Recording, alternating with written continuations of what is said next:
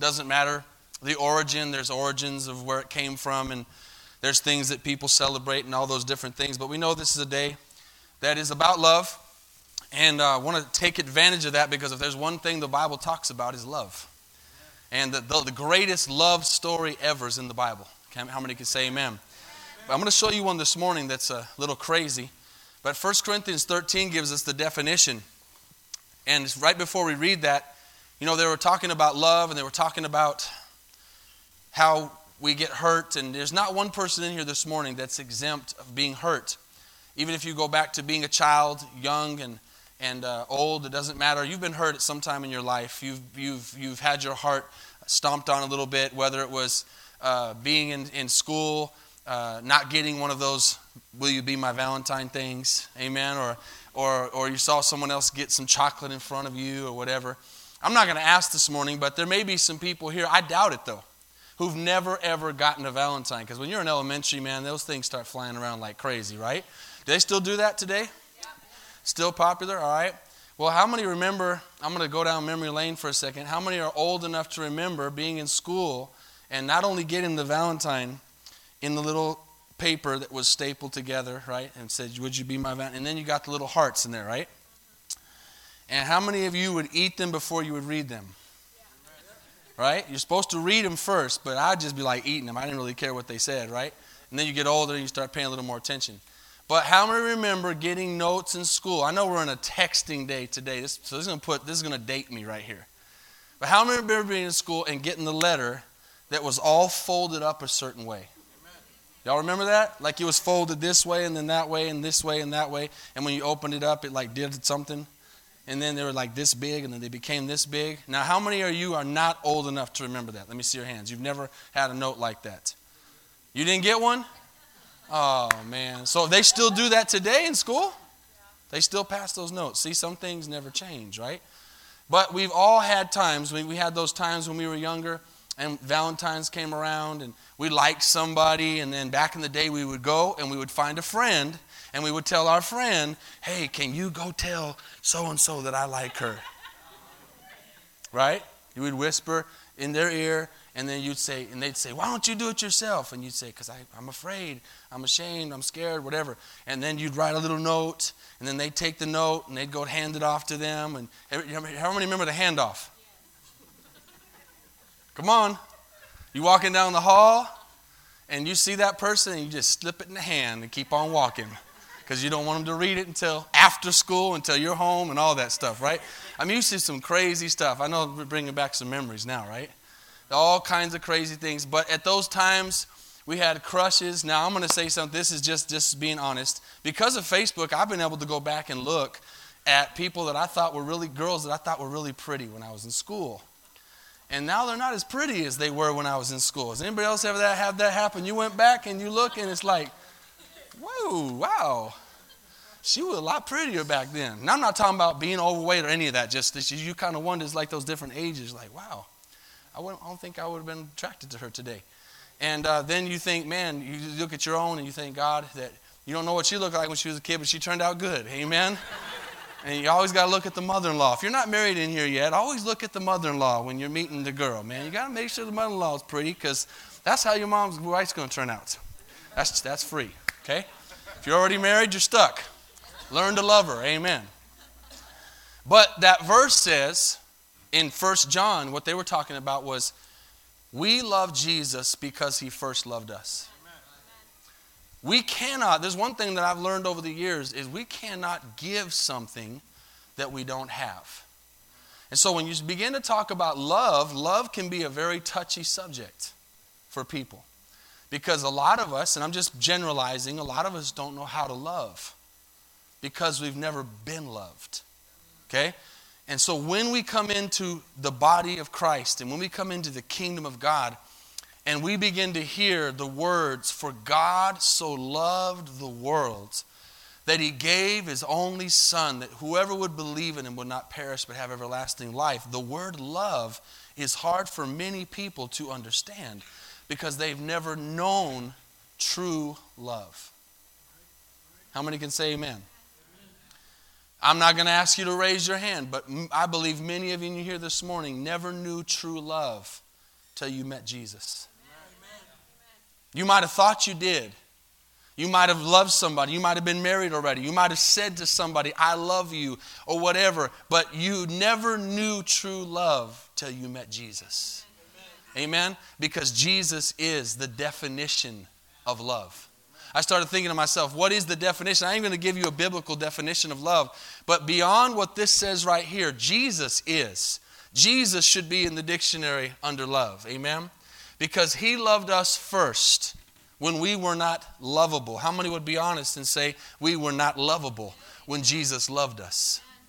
1 Corinthians 13 1 says, Though I speak with the tongues of men and of angels, but have not love, I become sounding brass or a clanging cymbal. And though I have the gift of prophecy and understand all mysteries and knowledge, and though I have faith so that I can remove mountains, but I have not love, I am what? Nothing. And though I bestow all my goods to feed the poor, and though I give my body to be burned, but have not love, it profits nothing because this is the definition love suffers long and is kind. Love does not envy. Love does not parade itself. Love is not puffed up, does not behave rudely, does not seek its own is not provoked, thinks no evil, does not rejoice in iniquity, but rejoices in the truth, bears all things, believes all things, hopes all things, and endures all things. Love never fails. Father, this morning we ask you to anoint your word. Lord, let us get the understanding from you this morning what love is. Because, Lord, there's, there's, a, there's a truth here this morning that, that many here possibly still don't really understand love. And I pray this morning, God, by the time we leave, that they will understand who and what love is. In Jesus' name we pray. Amen.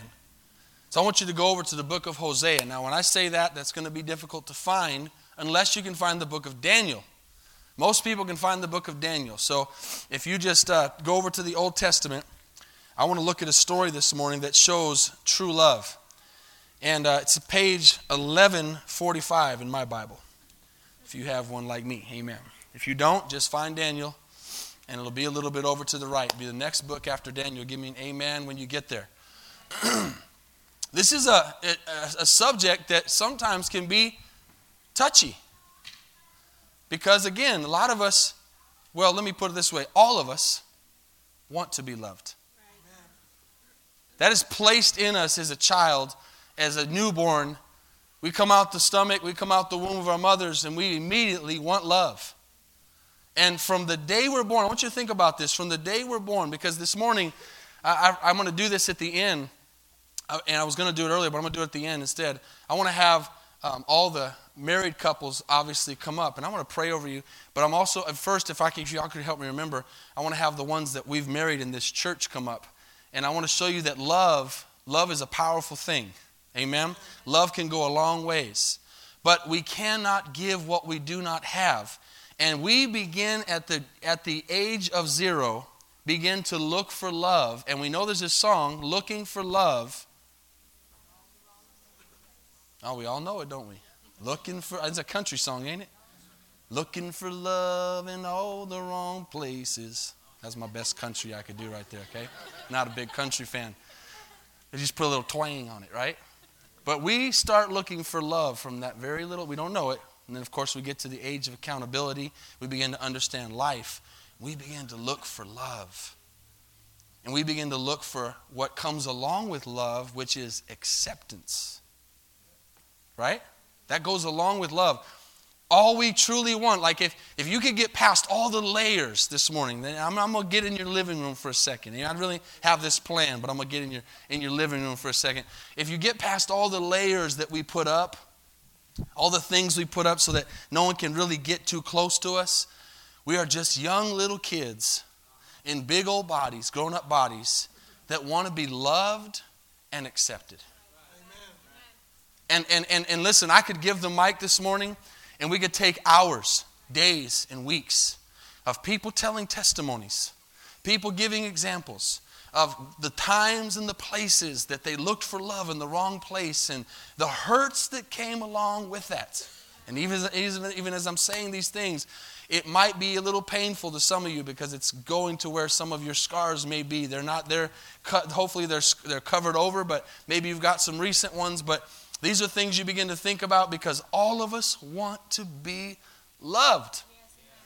Now, the end result of this today is that you're going to know, and I want you to know now so you don't forget, that God loves us all. And the best love of all, amen, is Jesus' love. And if you will allow Jesus to love you, you can fall in love with Jesus, and then the love of Jesus will cover everything else up and it'll make everything else right. But we go through life and we go through a lot of pain and we lose a lot of things and we hurt a lot of relationships and we have a lot of losses because of looking for love and acceptance. I've told this story probably a hundred times. I'm just going to tell it quickly. It's a good day today. There's new people here, but it's a great example of the girl, and some of you guys will know it. You've heard it. That's okay. Someone needs to hear this this morning. Someone specifically. The girl who, who, who, who always she was looking for was love and acceptance by her father. Prom time came around, and she wanted to go to the prom. And she asked her daddy, he said, Yeah, he didn't really give her much importance. The mother got the dress, she got dressed, and she came down the stairs that night to go to prom. And she had absolutely no intentions of, of having any sexual relations or doing anything wrong or anything. She just wanted to go to prom, just like so many girls. She just, and listen, I know about girls. I live with three of them, so I'm, I have authority here. Amen. I've raised two girls. I'm married to one for 22 years, so I can talk about girls. Okay? And so girls want to be loved. Girls want acceptance. Girls want to be told they're beautiful. Girls want to be told that they look pretty.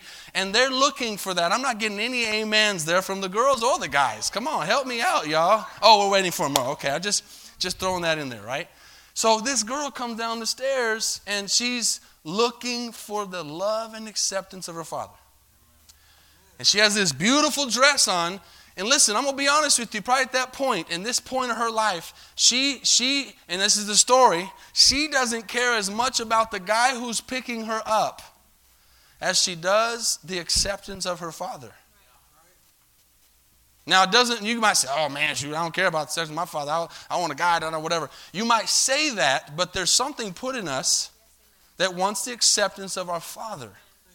One of the biggest problems we have so many problems in society today is because the father's not there. And that starts a trickle of all kinds of problems. Amen. But he, she comes down and she says, Dad, how do I look? And he's reading the newspaper. And she said, he doesn't even give her a time of day. Dad, how do I look? And he keeps reading the newspaper, doesn't give her any time of day. Third time, she finally says, Dad, how do I look? And without even turning around, he says something like, Oh, you look fine. Never even turned around to look at her. All she wanted was dad to turn around, look at her, say, You look beautiful. Amen. You look beautiful. Amen. Well, he didn't do that. And the true story is that woman, out of anger and, and, and rejection, because the opposite of acceptance is rejection, out of anger and rejection, left that room that night, that living room, and went and gave herself to that man had no intentions of it. She wrote a book, gave herself to that man, and started 20 years of a life of prostitution from that night. Can you believe that? Now, I, I know in here this morning there are some stories, like I said, that we could tell of that moment. There's a moment somewhere in our life, and there may be more than one, but there's a moment where you did not get that love and acceptance. Maybe for a guy, it's not that, it's a pat on the back, it's a hit on the butt, it's like good job, whatever. Don't matter what it is, but you are looking for love and acceptance. And you are looking always up and you're always looking for somebody to say you're doing a good job or you look good or you're handsome or you're, you're a great player or whatever. And if we don't get that, we go into rejection. Rejection causes us to begin to look for love in places where it's false. False love. So I want to look at the story of Hosea this morning. If you're there in chapter 1. And this is something the Lord really brought to my spirit and my heart. This story is a powerful story, and, it's really a, it's a true story. And I just want to make a, a, a declaration this morning and be honest about something. I'm silly enough to believe that Jonah was swallowed by a whale. I know that sounds crazy, but I believe that. I believe that Jesus rose from the dead after three days. Amen. I believe that Peter got a coin out of a fish's mouth. I believe there was a flood and Noah and his family were saved. I just believe everything this book tells me. I know that's crazy, but I have faith to believe it. So I got to believe that this is a true story too. In the story of Hosea, chapter 1, verse 2, when the Lord began to speak by Hosea, he's a minor prophet. The Lord said to Hosea, now this is going to blow some of you away. Some of you have never read this. Look at me for a second before we read it. Some of you have never read this before. We did a little um, drama. We'll have it again in our Youth United. It's an awesome drama. Amazing, awesome, funny, very good drama about what it was like when Mary heard the news that she was going to give birth to Jesus by the Holy Spirit. Okay? By the Holy Spirit. So they did a drama. It was hilarious, and it's true. I mean, it might not have been the same lingo, but the same thoughts were going on back then. Amen? Might not have been the same gestures, but they basically showed it like it was uh, what show? The Maury Povich show, right? The Maury show, whatever it's called. And they kind of did it like, a, like that show and all the actions and everything. But we talk about this a lot. When you begin to read the Bible, the truth of the matter is, and I've said this before, Jerry Springer has nothing on the Bible. I don't say that in a disrespectful way. It's the truth.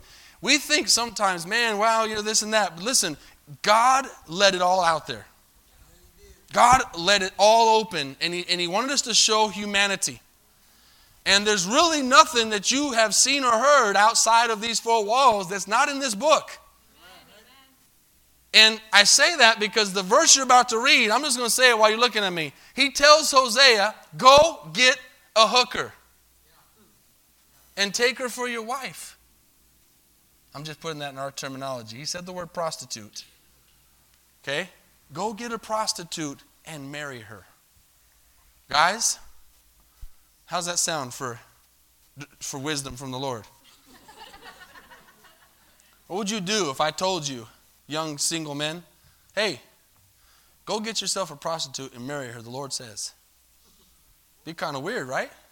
God says through the Holy Spirit, look at this, verse 2 Go take for yourself a wife of harlotry and children of harlotry. For the land has committed great harlotry, another word for prostitution, by departing from the Lord. And he went and took Gomer, the daughter of Diblaim, and she conceived and bore him a son. And the Lord said to him, Call his name Jezreel, for in a little while I will avenge the bloodshed of Jezreel on the house of Jehu, and bring an end to the kingdom of the house of Israel. It shall come, stay with me, to pass in that day that I will break the bow of Israel in the valley of Jezreel. And she conceived again and bore a daughter. And God said to him, Call her name Lo Ruhamah for I will no longer have mercy on the house of Israel, but I will utterly take them away. Yet I will have mercy on the house of Judah, will save them by the Lord their God, and will not save them by, by bow, nor by sword, or, or battle, by horses or horsemen. Now, when she had weaned Lo Ruhamah, she conceived and bore a son, and God said, Call his name Lo Ami, for you are not my people, and I will not be your God. Go and make yourself married to a prostitute. Crazy, crazy stuff. Now, the reason I want you to see this this morning is because I want to show you true love. And I want to show you the story of Jesus in the Old Testament. Because the Bible tells us that from when Adam and Eve ate the apple, not on a date. Amen? When they ate the apple, sin came into our lives and we are born into sin. And we, when we're born into sin, are now separated from God until we believe and accept what God did for us to bring us back together. And so, really, the gospel is very simple. We're lost without Jesus. Jesus can find us where we're at, and He'll bring us back together. But we have to realize I can't understand love until I've been shown love first.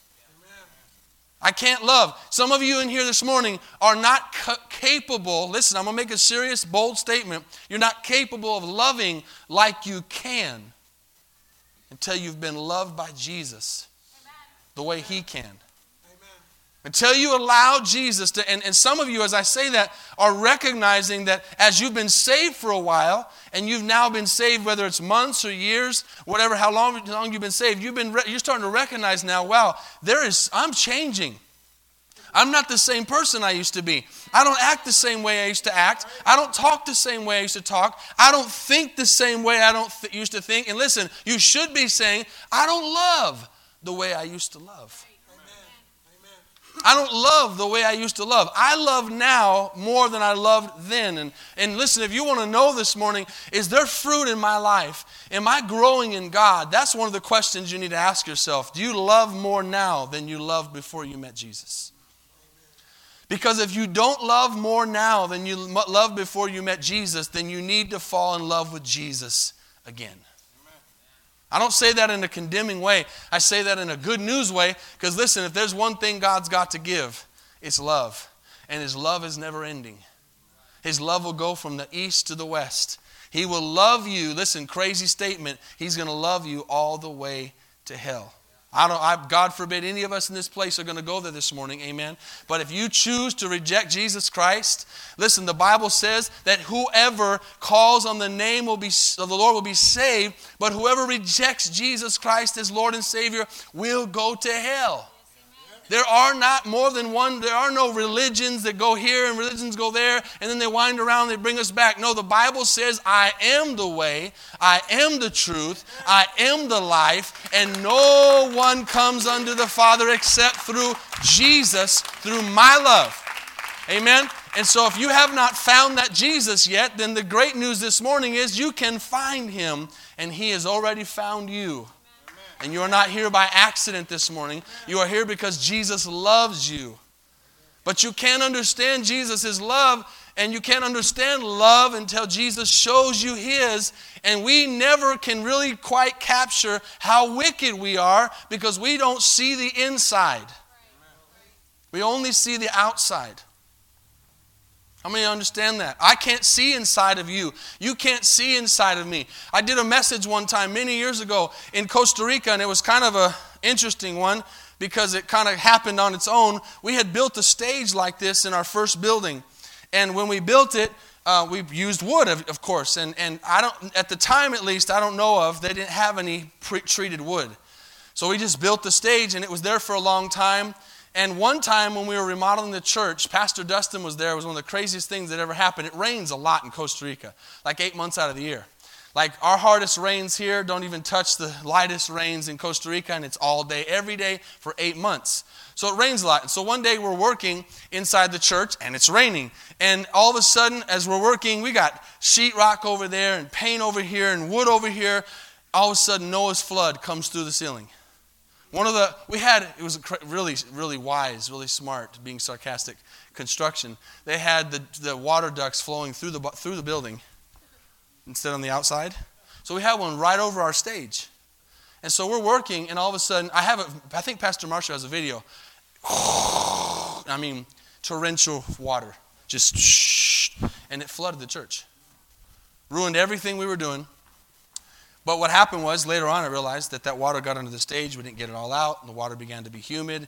Time went on. The humidity was really bad there. And so the stage began to fall apart. And so there was one time when we were on the stage and we went right through the stage. You remember that, Kristen? Somebody was doing a concert, as a matter of fact. You remember that? Someone was doing a concert up there jumping around, and boom, went right through it. It added a little flavor to this concert. Amen. Scraped up the guy's knees. But so the stage we found out was not in good pieces anymore. And so we began to pull it apart. We built a new one. But what was, was crazy is I pulled that stage apart and I found wood in there. We used like little 4 by 4s and 2 by 4s And I grabbed a piece of wood and I looked at it and it looked perfectly fine. I, I, there was nothing wrong with it. I tapped on it like that you could hear the noise. But I turned that piece of wood around and the inside was gone. It had been rotted out by termites. And I use that as an example, and that's not the example I want to give today, but I'm throwing this in for an example that many times we can't see what's really going on inside of a person.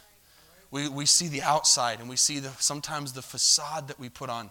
And one of the things that I try my best to do as your pastor and as your spiritual leader in this house is to try to get you to be real. Be real. Because you can fake out everybody, but you can't fake out God. So the best thing you can do this morning is listen to a message like this and say, Lord, come on in. Come all the way in. I don't want you just to come into my living room or my kitchen. Come into my bedroom. Come into my closet. Go into my bathroom. Just come all the way in. And Lord, if there's anything in my life that's, that needs to be healed, I'm not even talking about sin this morning. God, if there's something in my life that needs to be healed, come in. Come in and heal me and teach me how to love like you love. Because listen, we are not capable. Say this I'm not capable of loving without Jesus' love. Did you say that and mean it? It's the truth. I'm not capable of loving without the love of Jesus. I'm not able. Whenever you say these words, I can't do it. I'm not talking about something physical, you know, lifting up this pulpit or, or, or do, I'm not talking about physical. I'm, whenever you, I can't forgive that person. I can't love that person. I can't get along with that person. I, whatever it is, I can't forgive that person. I can't restore, I can't be redeemed to that person. I can't, whenever you're saying those words, you're saying a truth. You can't. But the other truth is, you can. But you have to let Jesus' love come out of you. You have to let the love of Jesus fill you up. You have to understand how lost you are, Amen. how wicked you are, how incapable of loving you are. And then you say, Jesus, I can't do this by myself, but through Christ, I can do all things who gives me strength. Through Jesus, I can learn to love this morning. Amen. Through Jesus, I can love. I cannot do it on my own. And if you've been in here and you've been hurt and somebody's hurt you and you, have, you better forgive them and you've forgiven this morning, you realize that you could not forgive them on your own. Something came along. You, you said a prayer and you said, God, help me love them. And if you'll say these words, help me love them like you love them. That's the true words that Jesus wants to hear come from our hearts. If you don't get anything else out of this message, get that. God, help me love people like you love them. Because that's love that we can't even understand. So he has this baby, or this, this woman with babies, and she has three kids. But the three kids are not his. They're not his. She has those kids with other men after he married her. So you see redemption. You see God seeing someone in a state of massive sin, and he comes along to redeem her. And she turns around on him and has babies, sons, with other people. So she doesn't accept the redemption. And sometimes we can look at a story like this and we go, man, what a messed up girl. But that's us. That's us. No, it ain't. Come on, man. Don't call me a prostitute. Don't call me this or that. Don't come on, man. You know, maybe it's a different word, but that's us. Because how many times, if you're honest with God, how many times since you gave your life to Jesus have you turned your back on Him? How many times have I turned my back on God? How many times have I ran away from Him instead of running to Him?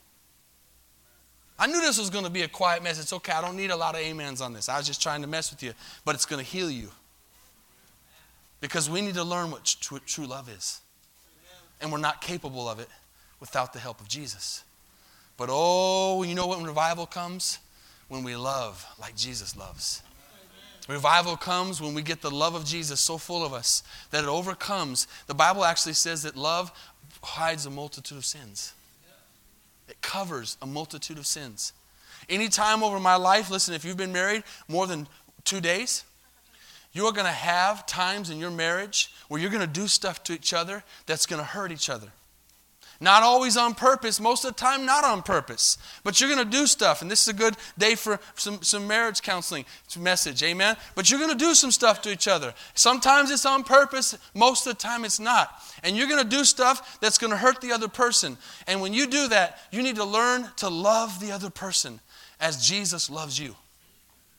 Any time in my life where Carla has done something to me, and that doesn't make Carla bad, I've done things to her, it makes her human. Whenever she's done things, I try to tell her and I try to be the person to her. As the man, I can't be her for me. Let me say that again. I can't be her for me. Y'all didn't catch that. Y'all don't even know what I'm trying to say. That means I can't, I can't do anything for her for me. I can only do for me for her. See, a lot of you have marital problems because you're trying to be the other person. You're trying to fix them. Come on. You're trying to get them right. You're trying to straighten them up. Ooh, wee, it's quiet in here. But I can't change my wife. Only God can. There's something I don't like about my wife, I got to go to the Lord. But for anything to happen to my wife that I need her to be, that she's not in my eyes or God's eyes, I need to learn to love her through Jesus' love and I need to be Jesus to my wife. So I have an opportunity, and you men have an opportunity, and you wives have an opportunity as women to men, as your wife to your husband. At every opportunity that something bad happens in your marriage, you have the opportunity to be Jesus to them. How many know that would heal some marriages?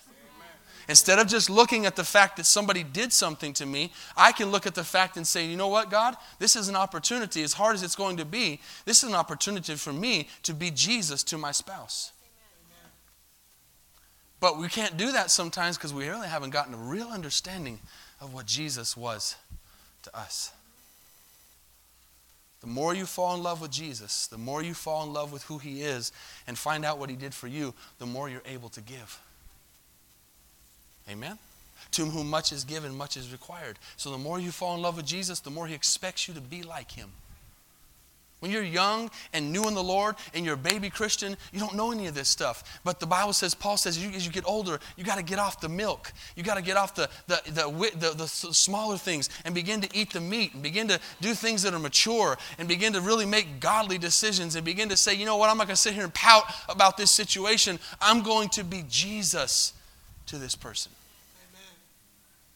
Isn't it funny how sometimes we can be Jesus to the world, but we don't be Jesus to our kids and our spouses?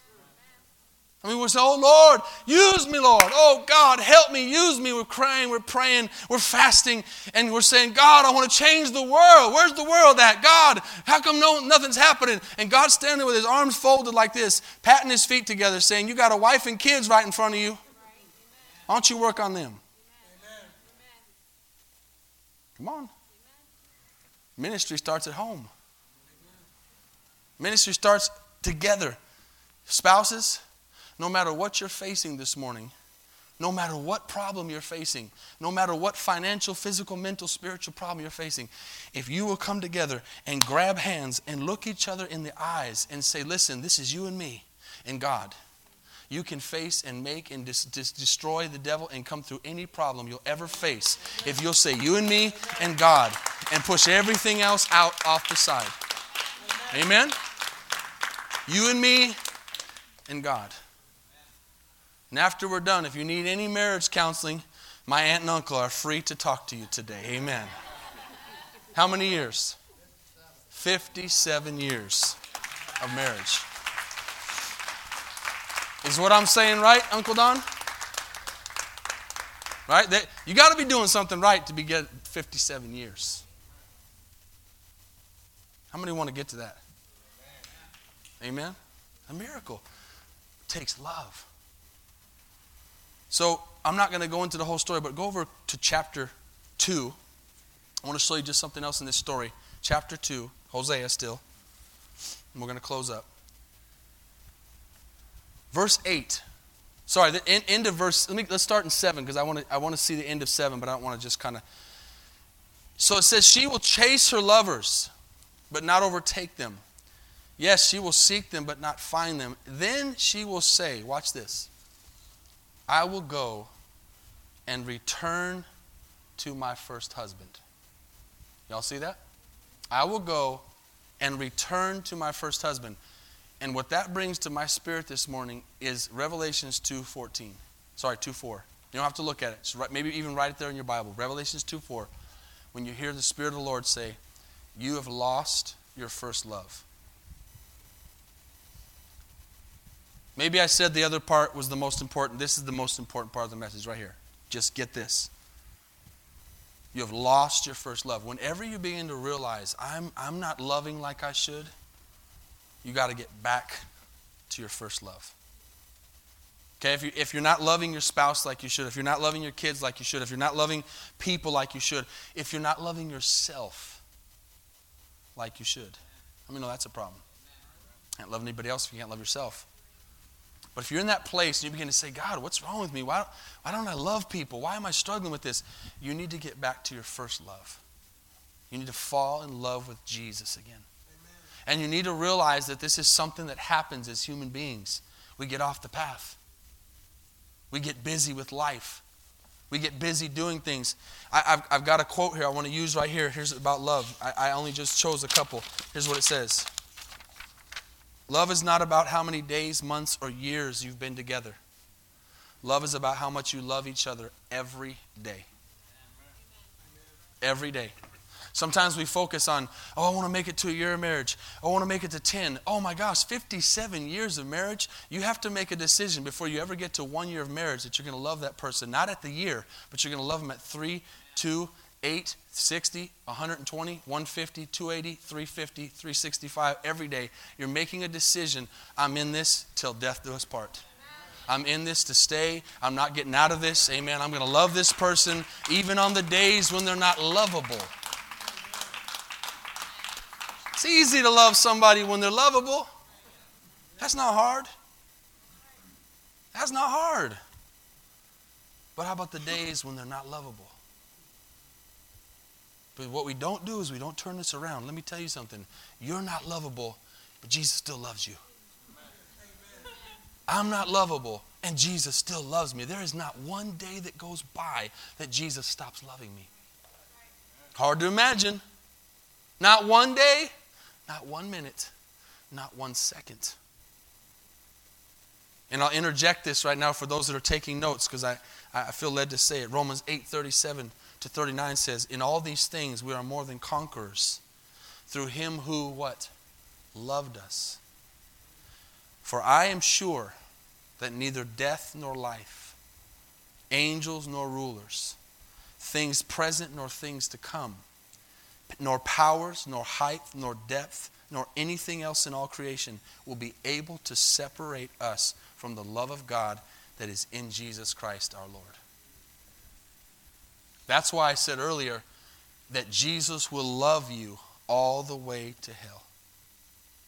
He doesn't want anybody to go to hell. Nobody. But he's, can, I know this is hard for us to imagine.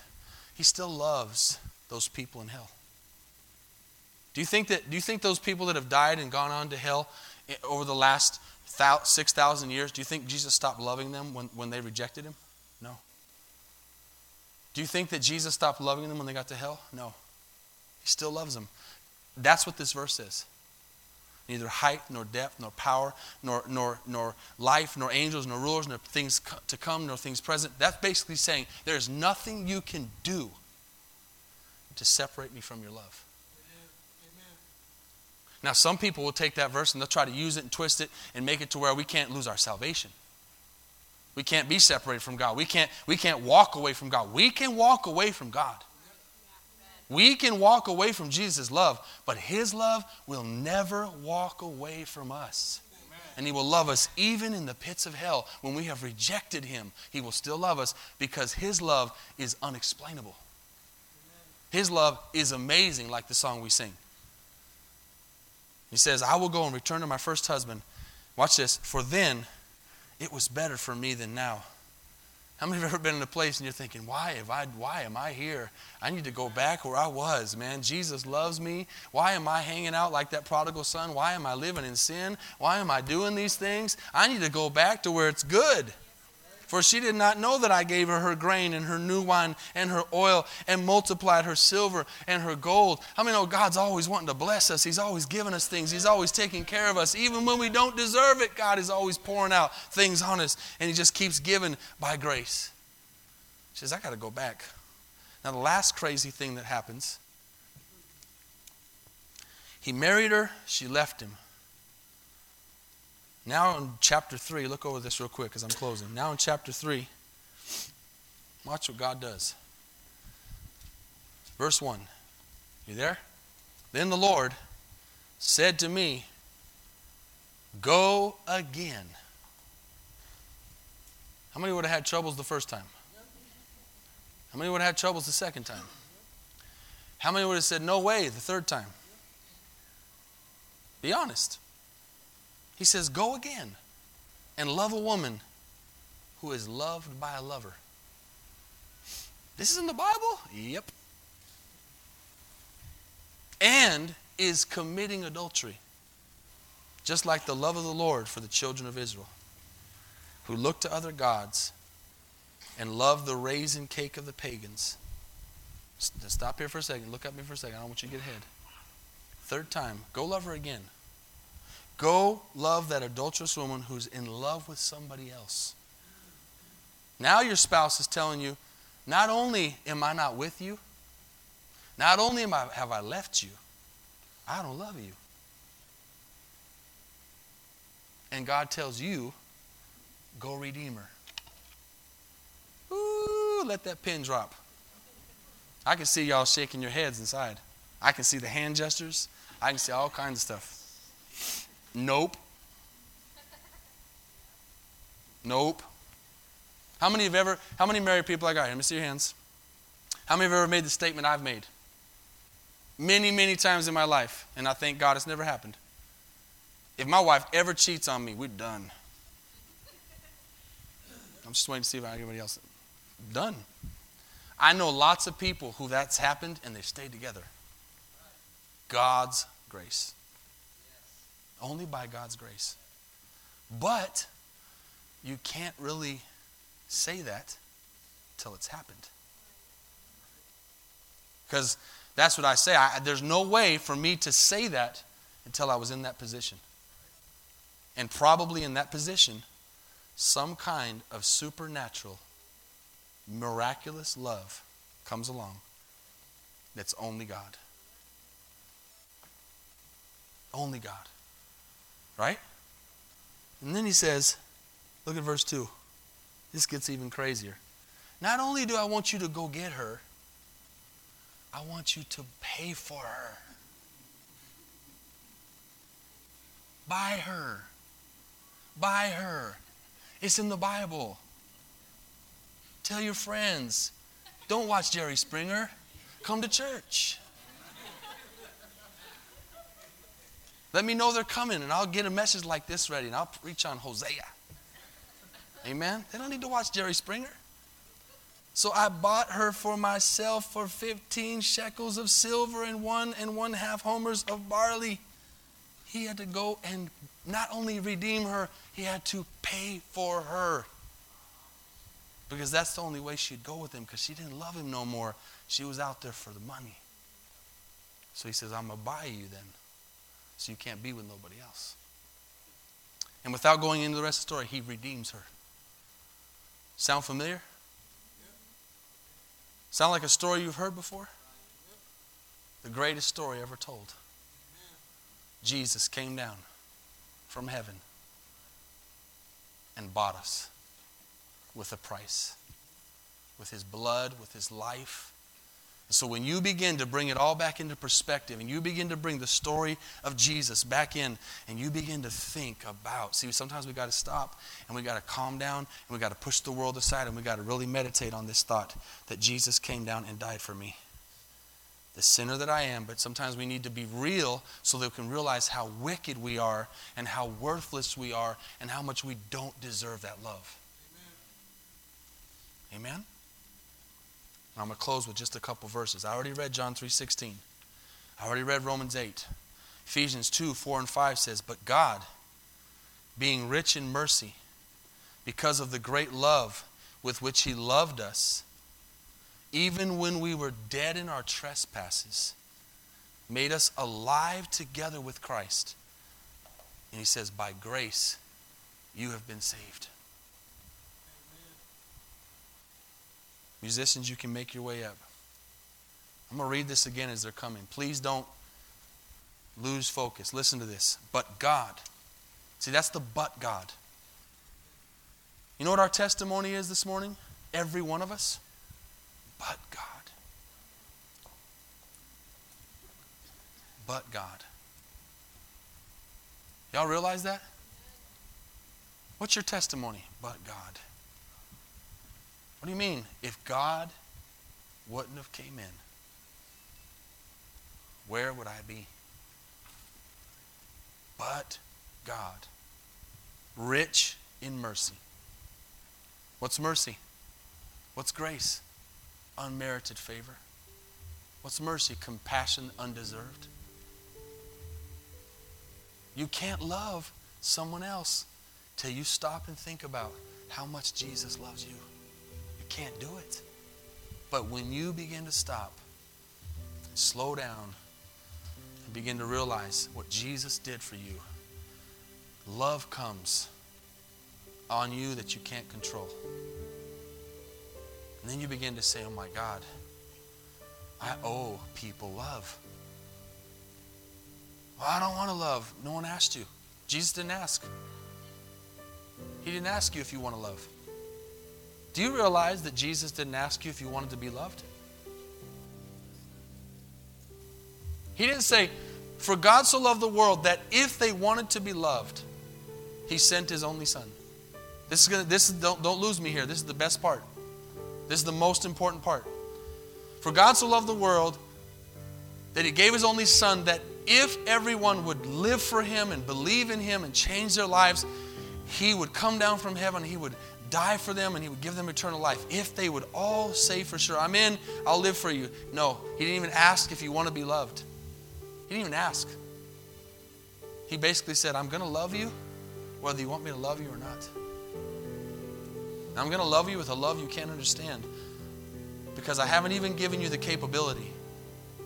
God, God formed us. Psalms 139, we know all these verses, how He formed us. But He formed us in a way that without His love, we're incapable of being happy.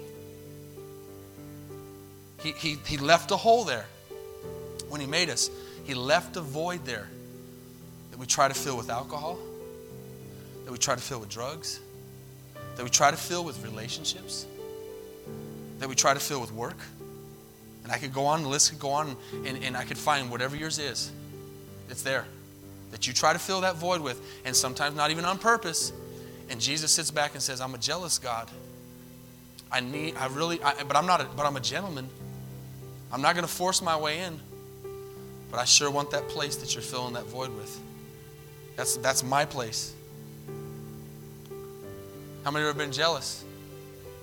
Everybody. God's jealous. And He loves you. You think you've been in love before? You think you've loved somebody? I, I know how much I love my wife. I know how much I love my daughters. They're my world. They're my world. I love them so much. And yet, in all the love that I have for them, I'm not even capable of understanding an ounce of the love that Jesus has for me. I'm not even capable. With all the love that I have for my wife and daughters and other people, I'm not capable of understanding that He loved me even though I didn't want to be loved. Isn't that really what true love's about? Because you think about what love is. Love is loving somebody that's not lovable. It's giving love that's not giving back. It's giving love without expecting something back. For God so loved the world that he gave his only begotten Son. And all he asked us to do was believe. He didn't say, so he says that whosoever would believe in him would not perish but have everlasting life. So he says, I love you, and the result of you loving me back is that I'm going to take you to heaven with me. Y'all still here? That's the result. The result is you believe in me, and I'm taking you to heaven with me. And I want, I love you. I want to spend eternity with you. That's why I made you. But he says, even if you don't accept me, I don't stop loving you. And that's where our capacity to understand is out the door. We can't quite get that. Because you might be in a relationship, you might be in a family, you might have been raised a certain way, but you've never understood love like that. Because the love you were taught, if there was any, was a love that I give and you give back. Come on, let me let me hit you there for a second. This will be there's healing. A message like this is like surgery. It's going in and it's fixing the problem. And then it gets gets uh, what's the word? Sewed up and then it heals. That scar and it's visible. Something happened, but you leave changed. You leave healed. This is the message you start realizing, man, God loves me in a way that I can't even understand. Psalms 86 15 says, But you, O Lord, are a God merciful and gracious, slow to anger, and abounding in steadfast love and faithfulness. Love is not about how much you say, I love you. Listen to this. Love is not about how much you say, I love you, but how much you can prove that it's true. I mean, no, that's what God wants from us. Words are cheap. To say I love you is not that hard, although some people struggle with that. We need to be in a place where we can say, I love you and mean it. And that comes from in here. Here's the final verse. This might be the most important words in the whole Bible. Because this is where you really capture love you really understand what true love is, when you see the story of Hosea and you see that God says, I want you to go take that prostitute. How many, how many grew up your entire life, especially you ladies that, that are waiting for that gown and, and, and the bride and the, and, the, and the wedding, and you're more in love with, usually till later, you're more in love with the wedding than you are in the idea of the wedding than the guy, because you want that dress and you want the cake and you want to look like a princess. All that goes on, right? How many of you grew up going, man, I, I can't wait to get older so I can marry a prostitute? So I can marry, you know, some drug addict. You don't do that. You dream of Mr. Perfect. You dream of that sweet, beautiful queen. You don't dream of that ugly stuff. God says, Hey, I know you've dreamed about that your whole life because Hosea was a minor prophet. The Bible doesn't say about him being living that kind of life. Not being not being sinful. He had sin, of course, but it doesn't say he is messed up like she was. And so he lived a good life, and all of a sudden he says, You know that person you've been dreaming about? That's not who you're gonna get. I want you to go marry a prostitute. And that was just the beginning. I, this, let, me, let me finish. This is funny. You know, how many have ever got a prophetic word? You've ever, someone's spoken a word over you. Like maybe if it's even been here, someone's been like, God's going to do this in you and God's going to do that in you. He never tells you all the details. Can you imagine? He'll be like, God is going to use you and, and God is going to pour his blessings upon you and God is going to use you to touch nations and, and I've heard those words, right? And God is going to use you to, to raise up soldiers in the army of the Lord. And I mean, you're just like, you know? But what if God came to you and said, You are going to be stabbed in the back? People are going to spit on you. People are going to leave you.